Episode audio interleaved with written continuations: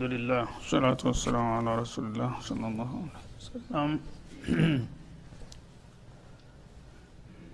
واعلموا أن ما غنمتم من شيء فأن لله خمسه وللرسول ولذي القربى واليتامى والمساكين وابن السبيل ከዛ በኋላ አላህ ስብሓናሁ ወተላ ይህንን ታሪካዊ የሆነ ጦርነት በድጋፉ አጠናክሮ ፍጻሜ ላይ ከደረሰና ድል ከተበሰረ በኋላ ስለ ገኒማ ጉዳይ ያነሳልናል ማለት ነው።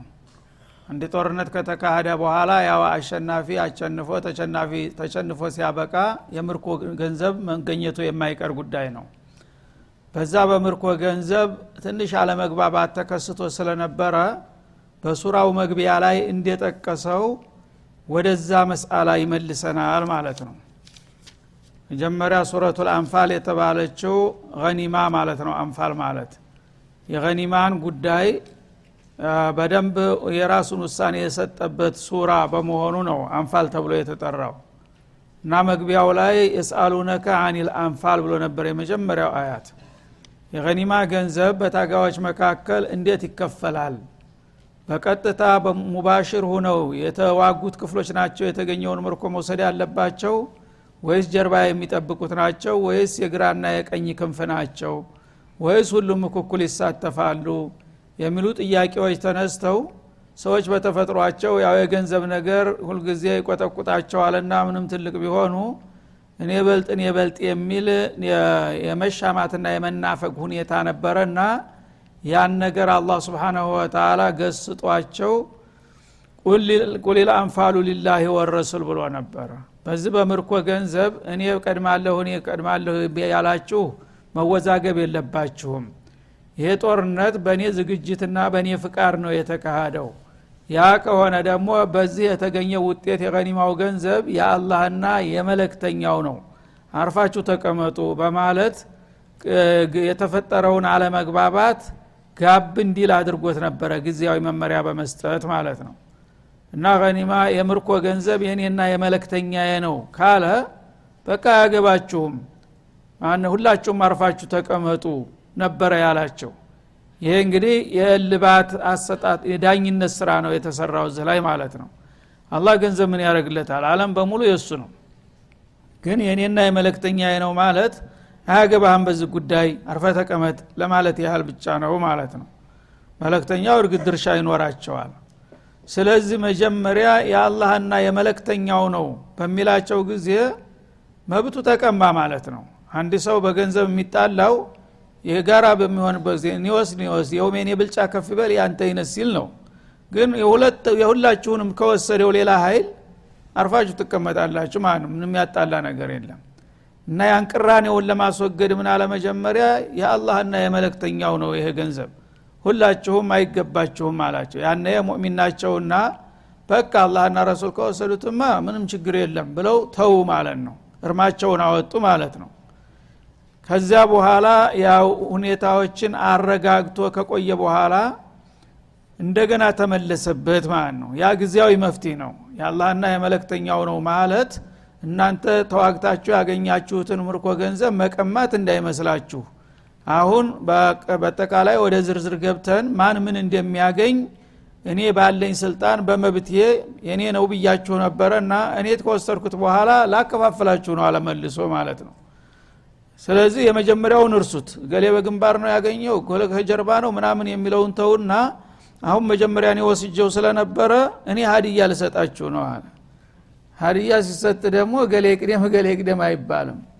ስለዚህ ዋዕለሙ ወቁ አነማ ገኒምቱም ሚን ሸይኢን በዚህ ጦርነትም ሆነ ወደፊትም ቢሆን በሚቀጥሉት ጦርነቶች ተፍልሚያ በኋላ የምታገኙት የጥላት ንብረት እንዴት እንደሚከፈል በሚከተለው መልክ እገልጽላችኋለሁ ይላል።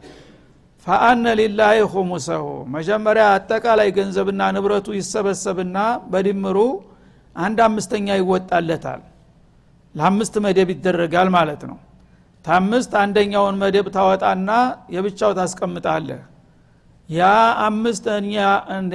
አንድ አምስተኛውን ምን ታረገዋለህ እንደገና ለአምስት ትተነትነዋለህ። አንድ አምስተኛው ሲነሳ አራት አምስተኛው ቀር አይደለም? አራቱ መደብ ይቀመጣል። ያቻ አንድ አምስተኛዋ ከዚህ ለምሳሌ አምስት ናቸው እነዚህ። ይችን አንዷን ነው አላህ ስብን ወተላ አሁን እንደገና ለአምስት የሚያካፍላት የተረፈው አራት ግን ለታጋዎች ነው በሙሉ ማለት ነው። እያንዳንዱ ታጋዎች እኩል ይካፈላሉ። ይሄ ዋናውን ገንዘብ። ይቸ አምስቷ ግን ከትግሉ ውጭ ያሉትም ክፍሎች የሚያገኟት ናት ማለት ነው። ስለዚህ ይቻ አምስት አንድ አምስተኛዋን አሁንም ሊላሂ ሁሙሰሁ ወሊረሱል ለአላህና ለመለክተኛው ትሆናለች አለ። አሁንም አላህ አለሁበት ማለት ነው። መጀመሪያ ሁሉም በሙሉ ወስዶ ነበር አሁን ደግሞ የአንድ አምስተኛ አንድ አምስተኛ መደበ ለራሱ ማለት ነው። አሁን እዚህ ላይ ለበረካ ነው ነው የተባለው። መጀመሪያ ያው ለማስታረቅ ስልት ነው። አሁን ደግሞ ለአላህ ድርሻ አለው ማለት ያው ሙሉ በሙሉ ጨርሻ አልሰጣችሁም የተወሰነች ለእኔ ድርሻ አለችኝ የሚለውን በሁለት መልክ ተርጉመውታል። አንደኛ አሁንም የተወሰነችው የአንድ አምስተኛዋ አንድ አምስተኛ ለአላህ ትሆናለች ያች ምንድ ነው ለመስልሀት ልአማ ለአጠቃላይ የማህበራዊ ጉዳይ ትደረጋለ አላህ ምንጊዜም አይፈልግም ምንም አያረግለትም ግን ለጋራ ጉዳይ ታረጋታለ ለምሳሌ ለመሳጅዶች ድጎማ ካስፈለገ ለተለያዩ የግል ሳይሆኑ የአጠቃላይ ህብረተሰቡ ተቋማት በሆኑ ነገሮች ላይ ትውላለች ማለት ነው። በይተልማል የሚባል ነበር በዛ ጊዜ። በይተልማል ይቀመጥና ለህብረተሰቡ አስፈላጊ ነው በሚባልበት ሰዓት መልሶ ይመጣል። ወደ አንተው ነው የሚመጣው ዝሮ ዝሮ ማለት ነው። ያን ታረጋለህ በሁለተኛ ደረጃ የአላህ ነው ማለት ለበረካው ነው። ወላህ ወረሱሉ ሀቁ አንዩርዱህ እንዳለው ለተበሩክ ነው ለአላህ ድርሻ አለው የተባለው እንጂ ለአላህ ምንም ነገር አያስፈልገውም ማለት ነው በተጨባጭ። ያኔ ቀጥለው የሚመጡት ክፍሎች ይካፈሏታል ያችን አንድ አምስተኛ። ማነው ቀጥሎ የሚመጣው? ወሊረሱል ለመለክተኛው ይላል። መለክተኛው እንደገና ከዚህ ከአንድ አምስተኛ መካከል አንዷን እጅ ለአምስት እንደገና ይከፍሏታል ማለት ነው። አንደኛ ለራሳቸው አንድ ድርሻ ይኖራቸዋል ከዛች ከአንድ አምስተኛ። እንደገና ወሊዱል ቁርባ ለእሳቸው ዘመዶች ደግሞ የእሳቸው የቅርብ ዘመድና የቤተሰብ አባላትም ከዚች ከአንድ አምስተኛው ደግሞ አንድ ድርሻ ይኖራቸዋል ማለት ነው። ወልየታማ በአካባቢ ለሚገኙት ደግሞ የሙታን ልጆች የሰሃቦች ልጆች አሉ አባቶቻቸው በጦርነትም ሆነ በህመም የሞቱባቸው አሳዳጊ የሌላቸው። ለነዛም ድርሻ ይደረግላቸዋል አለ። ወልመሳኪን እንዲሁም ደግሞ ለራሳቸው ችለው መኖር የማይችሉ ደካማ ችግረኞች አሉ ማለት ነው። ለነዛም ለችግረኞች። ወብኒ ሰቢል ለመንገደኞችም ይሆናል ይላል። ስብናላህ እንግዲህ በጦር ሜዳ የተገኘ በምርኮ የተገኘ ገንዘብ በአለም ህግ የሚታወቀው ተወትሮ ጀምሮ ወይ መንግስት ወሰደው ይልሃል ወይም ደግሞ በዛ በውጊያው የተሳተፈው ኃይል ብቻ ነው። ያው ደሙን አፍሶ አጥንቱን ከስክሶ ያገኘው ነው ይባልና ለወታደር ነበረ ሲሳይ የሚሆነው ማለት ነው። እስላም ግን የተለየ ስርዓት ዘረጋዘ ላይ። ወታደር ብቻ አይደለም እና ህብረተሰቡ እያንዳንዱ ተጠቃሚ መሆን አለበት አለ ማለት ነው። እና ቤት ያሉት ሰዎች ትዝ የማይላቸው ሰዎች ሁሉ ድርሻ ተመደበላቸው መጀመሪያ ረሱል አለ ሰላቱ ወሰላም እሳቸውና ቤተሰባቸው ሶደቃ ሀራም ነው አይበሉም። የዘካ ገንዘብ ሶደቀ ተልፍ ማንኛውም ሶደቃ የሚባል ነገር በእሳቸውና በቤተሰባቸው ሐራም ነው። ክልክል ስለሆነ ለዛ መካሻ ነው የመደበላቸው ማለት ነው። ሌላው ችግረኛ ቢቸግረው ያው ምስዋት ይቀበላል ባለጸጋዊ ዘንድ ሄዶ ላላ ሆነ አለው የአላህን ሀቅ ስጠኝ ብሎ ሊረዳ ይችላል። እነሱ ግን ይሄ ነገር አይፈቀድላቸውም የእሳቸው ዘመዶች ሁነው እንግዲህ የዚህ አይነት እድል ከሌላቸው በሌላ በኩል አንድ መተኪያ ማግኘት ስለነበረባቸው ገኒማ በምርኮ የሚገኝ ገንዘብ ላይ የነብዩ ቤተሰቦች ድርሻ እንዲደረግላቸው መደበ ማለት ነው። እንደገና የቲሞች የቲሞች ማለት የእሳቸውም ይሁኑ የሌላ ሰው የማንኛውም የሙስሊም ልጅ አባቱ የሞተበት አሳዳጊ ያጣ ችግረኛ ሁኖ ከተገኘ ከዛ ከምርኮ ገንዘብ ድርሻ ይመደብለታል አለማለት ነው ከዛ አልፎ ተራ ችግረኛውና በሰፈር ያሉ ደካማዎች ሁሉ ይረዳሉ። መንገደኞችም ደግሞ መንገድ ሲሄዱ ሲተላለፉ ስንቅ ያለቀባቸው ረዳት ያጡ ካሉ ለነዛም ድርሻ ይደረግላቸዋል በማለት አንድ አምስተኛዋን በእነዚህ ቡድኖች ላይ ወዛአት ማለት ነው። አራት አምስተኛው ዋናው ግን አለ። እሱን ያው በጋዚዎች በዘማቾች መካከል ለእያንዳንዱ እኩኩል ታካፍላቸዋለህ በማለት አላህ ስብሓናሁ ወተላ በዚህ መልክ አዲያላ የተሞላበት በፍትህ ማንንም ምንንም ሳያበላልጥ ለሁሉም የሚያረካና አስደሳች የሆነ መልክ አከፋፈል ከፈላቸው ማለት ነው። እና አላህ እንግዲህ አዲል ነው። ምንጊዜም ቢሆን ማንንም ተማንም አያበልጥም። ሁሉንም በባሮች አይን ነውና የሚያያቸው ማለት ነው በዚህ መልክ ከሆነ ሁሉ ሰው ቅሬታው ተነሳ ማለት ነው። መጀመሪያ ሰው ራሱን ስለሚወድ እኔ ምናልባት አጣለሁኝ የሚል ስጋት ነበር ሲያናቁር የነበረው። ወይም የኔ ድርሻ ዝቅ ይላል የሚል ስጋት ስለነበረ አሁን ግን እንዳውም በቤትና በሰፈር ያሉ ችግሮች ሁሉ እንዲታወሱ ለእነሱም ድርሻ እንዲደረግለት ሲል ሁሉም ሰው ደስ አለው። ምክንያቱም በሰፈር ያለ የቲም ዘመድ አለው ስለዚህ የዘመዱ አንተ ለወንድምህ ልጅ ላጎትህም ልጅም ድርሻ ይደረግለታል ሲባል ደስ ይለዋል። ከሱ እንኳ ቢቀነስበት ማለት ነው። ሚስኪኖቹም እንደዛው ይረዱ በሚባልበት ጊዜ እንደ ለምን እኛ እየበላን እነሱ ጦም ያድራሉ ነው የሚለው አቂል የሆነ ሰው። በዚህ መልክ ሁሉንም ባረካ መልኩ ክፍፍሉን መደበላቸው ማለት ነው። ይህንን እንግዲህ አከፋፈል ደግሞ ለማጽደቅና ሁሉም በሙሉ ፍቃደኝነት እንዲያከብረው ለማግባባት إن كنتم آمنتم بالله አለ።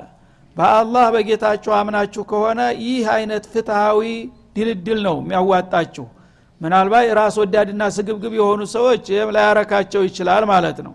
ግን ሙእሚን የሆነ ሰው ራስ ወዳድ አይሆንም። لا يؤمن أحدكم حتى يحب لأخيه ما يحب لنفسه ባለው መሰረት ምንም ገንዘብ ተወዳጅ ብትሆን ለወገኖችም ማግኘት አለባቸው የሚለውን እናንተም እንደምትስማሙበት ነው የሚጠበቀው አማይ ከሆናችሁ ከዚህ የተሻለ ምርጫ አይኖርም አላቸው ማለት ነው።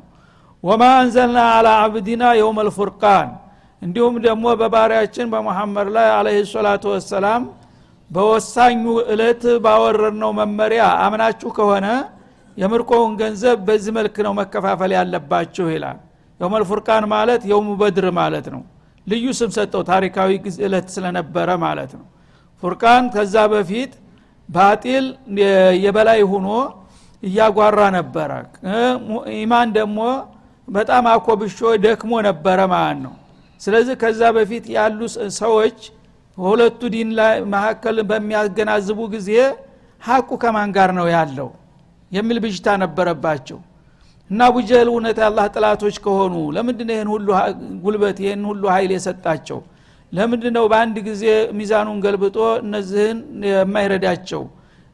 እነዚህ ደግሞ እንደሚሉት የአላህ መለክተኛ ከሆኑና የአላህ ወዳጆች ከሆኑ ለምንድ ነው በችግር የሚቆራመዱ?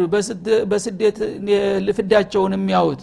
እውነት አላህ ቢረዳቸው ቢወዳቸው መች እንዲሆኑ ነበር የሚል ብዥታ ነበረ በሁለቱ መካከል ማለት ነው።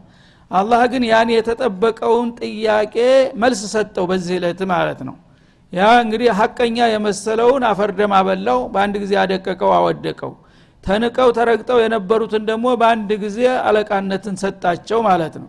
ይህ ጊዜ ቁልጭ አለ ማለት ነው። አላህ ማንን እንደሚደግፍ? የውመልፉርቃን ሀቅና ባጢሉን ቁልጭ ልጭ አድርጎ እንዲለይለት አደረገና በዛ ዕለት በወረደው ልዩ መመሪያ ያው ሱረቱ ልአንፋል ያን ጉዳይ ነው በሙሉ የምትዳስሰው ማለት ነው። ከመነሻ እስከመድረሻው እንዲሁም ተውባም ይቀጥልበታል ማለት ነው።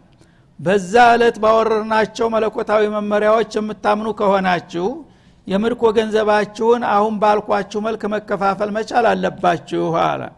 የውመልተቀል ጀምዓኒ ሁለቱ ቡድኖች በተገናኙበት እለት ሁለቱ ቡድኖች ማለት ጀማአቱል ኩፋር ወጀማአቱል ሙእሚኒን ማለት ነው።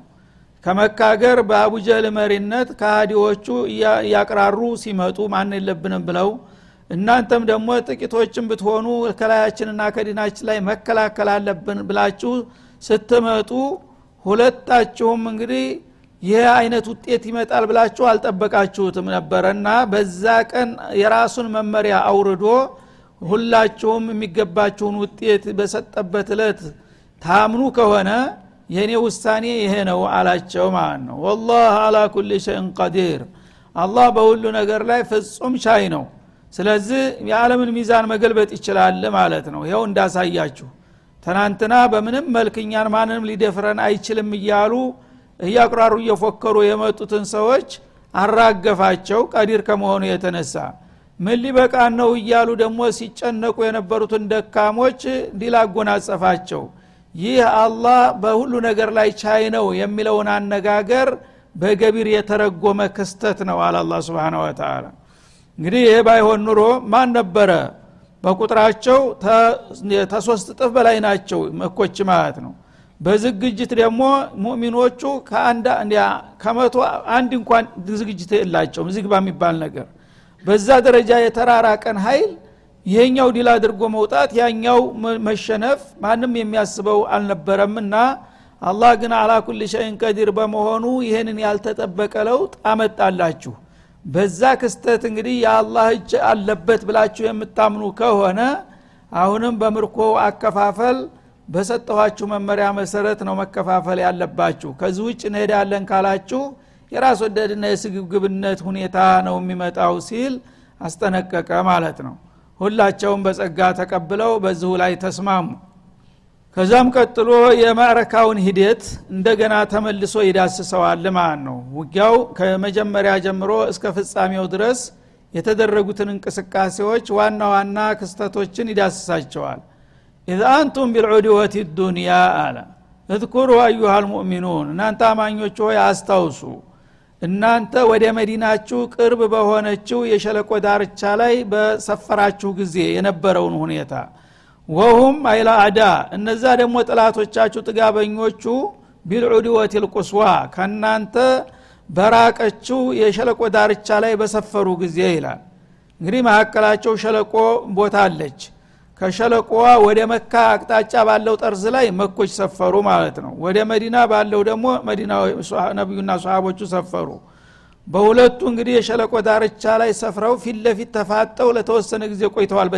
ማለት ነው በዛ ሁኔታ በነበራችሁ ጊዜ ማን ነው ይሄ እንደ በዚህ ጦርነት አሸናፊ ሆኖ የሚወጣው ተብሎ ቢጠየቅ ማንም የፖለቲካ ተንታኝ ይህም አይለይለት ነገር አይደለም እንደ እነዚህ ምን ዋጋ አላቸው? እነዚህ ናቸው የሚያቸንፉት የሚባልበት ሁኔታ ነበር። ሁሉም በግልጥ ፊት ለፊት ያው ሸለቆ ወዲህ ማዶና ወደ ማዶ እየተያዩ ነውና ማለት ነው። በዛ ሁኔታ እንግዲህ አላህ ስብሓናሁ ወተላ የራሱን እቅድ ይዟል። ማን ምን እንደሚያገኝ ማለት ነው ሰዎች ግን በዛ ሁኔታ ላይ በነበረበት ቢጠየቁ ማን የበላይ እንደሚሆን ማን የበታች እንደሚሆን ምንም ጥርጥር አልነበራቸውም ማለት ነው። በዛ ሁኔታ የነበረውን ሁኔታ አላህ ስብሓናሁ ወተላ እንዴት ገለበጠው ብላችሁ ውስጥ ዘወር ብላችሁ በህሌናችሁ ዳሱት ይላል። ወረክቡ አስፈለ ሚንኩም ያ ነገሩ መነሻና ቁስ የሆነው ደግሞ የግመሎቹ ነዳቶች ነጋዶቹ ናቸው። ረክብ ማለት የነጋዴው ክፍል። አቡ ሱፊያን ሲመራው የነበረው ተሻም ሀገር የመጣው አጋሰስ የጫነው ነጋዴ ደግሞ ከሁለታችሁም በታች በቀይ ባህር ዳርቻ እያመለጠ ነው ማለት ነው። በዛ ሰዓት እነሱ አያውቁም። ስብናላህ የአላህ ተድቢር አጅብ ነው። መጀመሪያ እነሱም ነቢዩና ሰሃቦቹ የወጡት መካ ሀገር ተዘርፎና ተማርኮ የቀረውን ንብረታቸውን መካሻ ሊያገኙ ነበር ነጋዴዎችን ቀምተው ማለት ነው። ሙሉ በሙሉ እንኳ እነሱ የተዘረፈባቸውን ባይተካ መቸም ከመቶ አንድም ማገኘት ቀላል አይደለም። ለዛ ተብሎ ነበረ የተወጣው ማለት ነው። አቡ ሱፊያን ግን በጣም ጥንቁቅ ከመሆኑ የተነሳ አላህም ስለቀደረው ያ ነገር በዛ አካባቢ ደፍጠው ይጠብቁኝና ሊያጠቁኝ ይችላሉ የሚል ግምት ስለነበረው የራሱን ስለላ ልኮ ጥናት አደረገ እርግጥም እንደፈራው እንቅስቃሴ እንዳለ ገባው ማለት ነው። ሲገባው አቅጣጫ ቀይሶ እነሱ ባልጠበቁት ቦታ ተጠምዞ አመለጠ። ከዛ በኋላ ማምለጡን ያወቁት ኋላ ነው ማለት ነው። እነሱ ይቺ strategic ቦታ አለች በር ቦታ እዛች ቦታ ደፍጠው ነበር እየጠበቁ ያሉት። ያን ቦታ ተወላቸውና በጎን ታጥፎ ህዶ ሌሊቱን ጨለማ ለብሶ በበድር ቆልቁለት ተንደርድሮ ወርዶ ቀይ ባህር አጠገብ ያውቀዋል አካባቢውን በቀይ ባህር ዳርቻ በሳሂሉ ላይ ያልፋል ማለት ነው።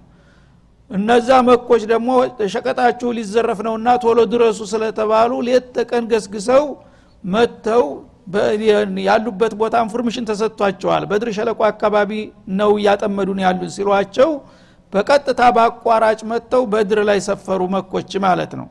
አቡጀህል ታቹን ሾልኮ ህዷል ተላለፉ ማለት ነው። የወታደሩ ክፍልና ነጋዴው አልተገናኘም አላህ አልሻም። ቢገናኙ ኑሮ ይኸው ሸቀጣችን አድናል خلاص ወደ ቤታችን እንመለስ ተብለው ተያይዘው ሊመለሱ ነበር ግን አልተፈለገም። እነዛ እንዳመልጡ አደረገ። እነዚህኞቹ በተለዋጭነት እንዲመጡ ተደረገ ማለት ነው። መጥተው በመካ ጠርዝ ላይ ባለው ሸለቆ ላይ ሲሰፍሩ እነዚህኞቹ ደግሞ መዲናዎች በመዲና ጠርዝ ላይ ባለው ሸለቆ ላይ ሰፈሩና ፊት ለፊት ተፋጠጡ ማለት ነው። እና ወረክቡ ማለት የነጋዴው ክፍል አጋሰስ ነጁ በባህሩ ዳር ሾልኮ አመለጠ። ለምን የተፈለገው ይሄኛው ታጣቂው ክፍል ስለሆነ አላህ ስብሓናሁ ወተላ የፈለገውን ኃይል አመጣና ያልተፈለጉትን እንዲያመልጡ አደረጋቸው ማለት ነው። ወለው ተዋአቱም ለክተለፍቱም ፊልሚዓድ አለ። ይህን ጦርነት በዚህ ቦታና በዚህ ጊዜ እናካህድ ብላችሁ የጋራ ቀጠሮ ብትይዙ ኑሮ በቀጠሮው አፈጻጸም ላይ ትለያዩ ነበር አለ አላ ስብን ወተላ ምክንያቱም በዚህ ሁኔታ ጦርነት ለማድረግ ፈልጋችሁ እስቲ ጎበዝ ከሆንክ በድር ላይ እንገናኝ ተብላችሁ ብትቀጣጠሩ ኑሮ አንደኛው ክፍል ያንን ቀጠሮ አፍርሶ ይቀር ነበር እንጂ አይሳካም ነበር ይላል አላ ስብን ተላ ለምን? አንደኛ ሁላችሁም የመኖሪያ ከተማችሁን ለቃችሁ ነው። ምድር በዳ በረሃ ውስጥ ነው እና ጦርነት ካስፈለገ ጉልበት ካለና ቶሎ ኔጋ ነው የሚለው አንደኛው ክፍል ማለት ነው። ወይም ያኛው እስቲ አንተ ና ቶሎ ይልና ወይ መካ ወይ መዲና ነበረ መደረግ ያለበት ጦርነቱ። ግን አላህ ስብሓናሁ ወተላ ጦርነቱ የማይመለከታቸው ክፍሎችም እንዳይጨፈጨፉ ህፃናት ሴቶች የተለያዩ ነገሮች ጉዳት እንዳይደርስባቸው ጉልበት አለኝ የሚል ብቻ ሜዳ ላይ ወጥቶ እንዲዳቀቅ አደረገ ማለት ነው።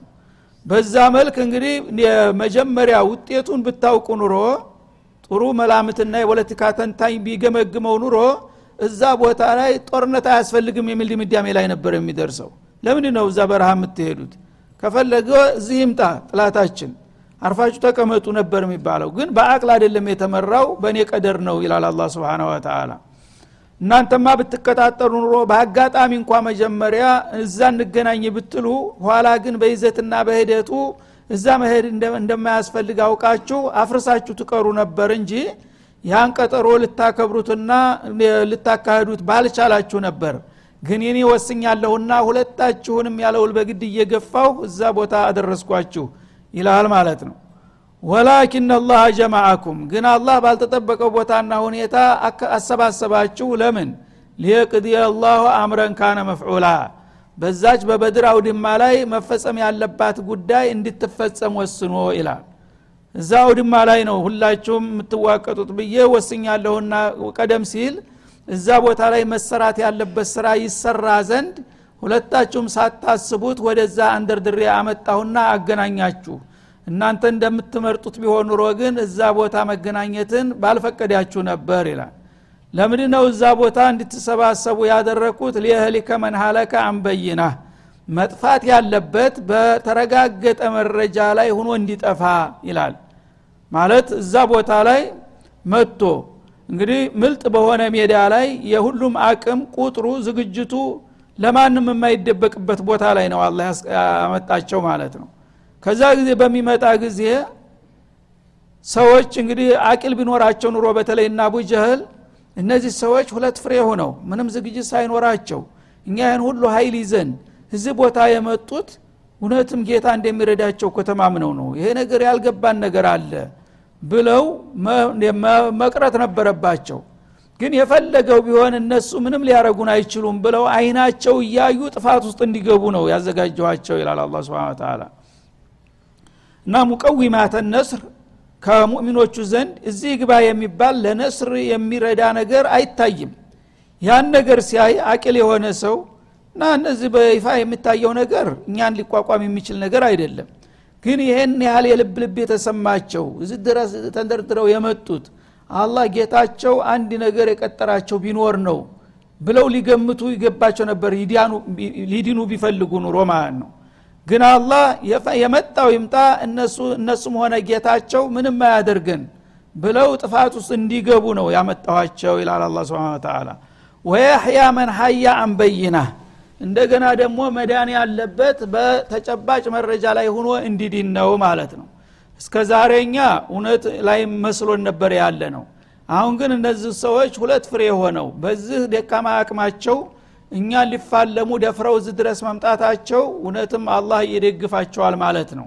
ስለዚህ ይቅርብን ብሎ ደግሞ አቅል ያለው ሰው በእውቀት ላይ ሁኖ እንዲዲን ፈልገን ነበረ ይላል ማለት ነው። ወኢናላህ ለሰሚዑን አሊም አላህ ደግሞ ስብሓናሁ ወተላ የሚባለውን ሁሉ ሰሚ ነው። በሁለቱም ካምብ ላይ ምን እንደሚወራ ምን እንደሚሰራ በቅርብ እየተከታተልኩት ነው ማለት ነው።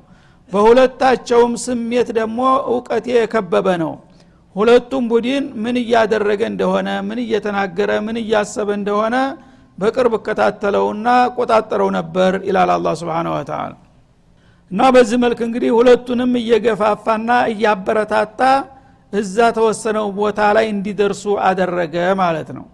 ኢዱሪከሁም ላሁ ፊ መናሚከ ቀሊላ ይላል። በዛ ሁኔታ ላይ እያሉ ነቢዩ አለ ሰላቱ ወሰላም እንቅልፍ ሸለባ አደረጋቸው።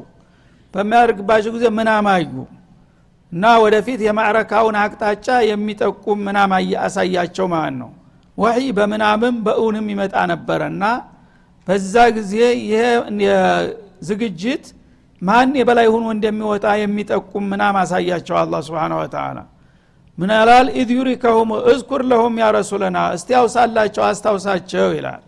إذ يريكهم الله ጌታ አላህ እነዚህን ጥላቶችን ባሳየህ ጊዜ في منامك በእንቅልፍ ልብህ ቀሊለን ጥቂት አድርጎ ይላል።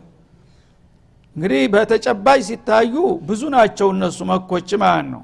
ተሙእሚኖቹ ተሶስት እጥፍ በላይ ናቸው ወደ አራተኛ እጥፍ ይዘልቃሉ። በዛ ደረጃ የነበሩትን ሰዎች ነቢዩ በእንቅልፋቸው በጣም ዚግባ የማይባሉ ሁለት ፍሬ ሆኖ አሳያቸው። ይሄ እንግዲህ ጠቋሚ ሙአሽር ነገር ነው ማለት ነው። ምንም ቢከማቹ ቢታጠቁ ቢዘጋጁ እነሱ ዋጋ የላቸውም የሚል መልእክት አስተላለፈ ማለት ነው። እና ጥቂቶች ናቸው። ብንናሉና ጥሩ ምናም አየሁኝ። ጥላቶቻችን እንደምታዋቸው ያው በርካቶች ናቸው። ከኛ በብዙ ጥፍ ይበልጣሉ።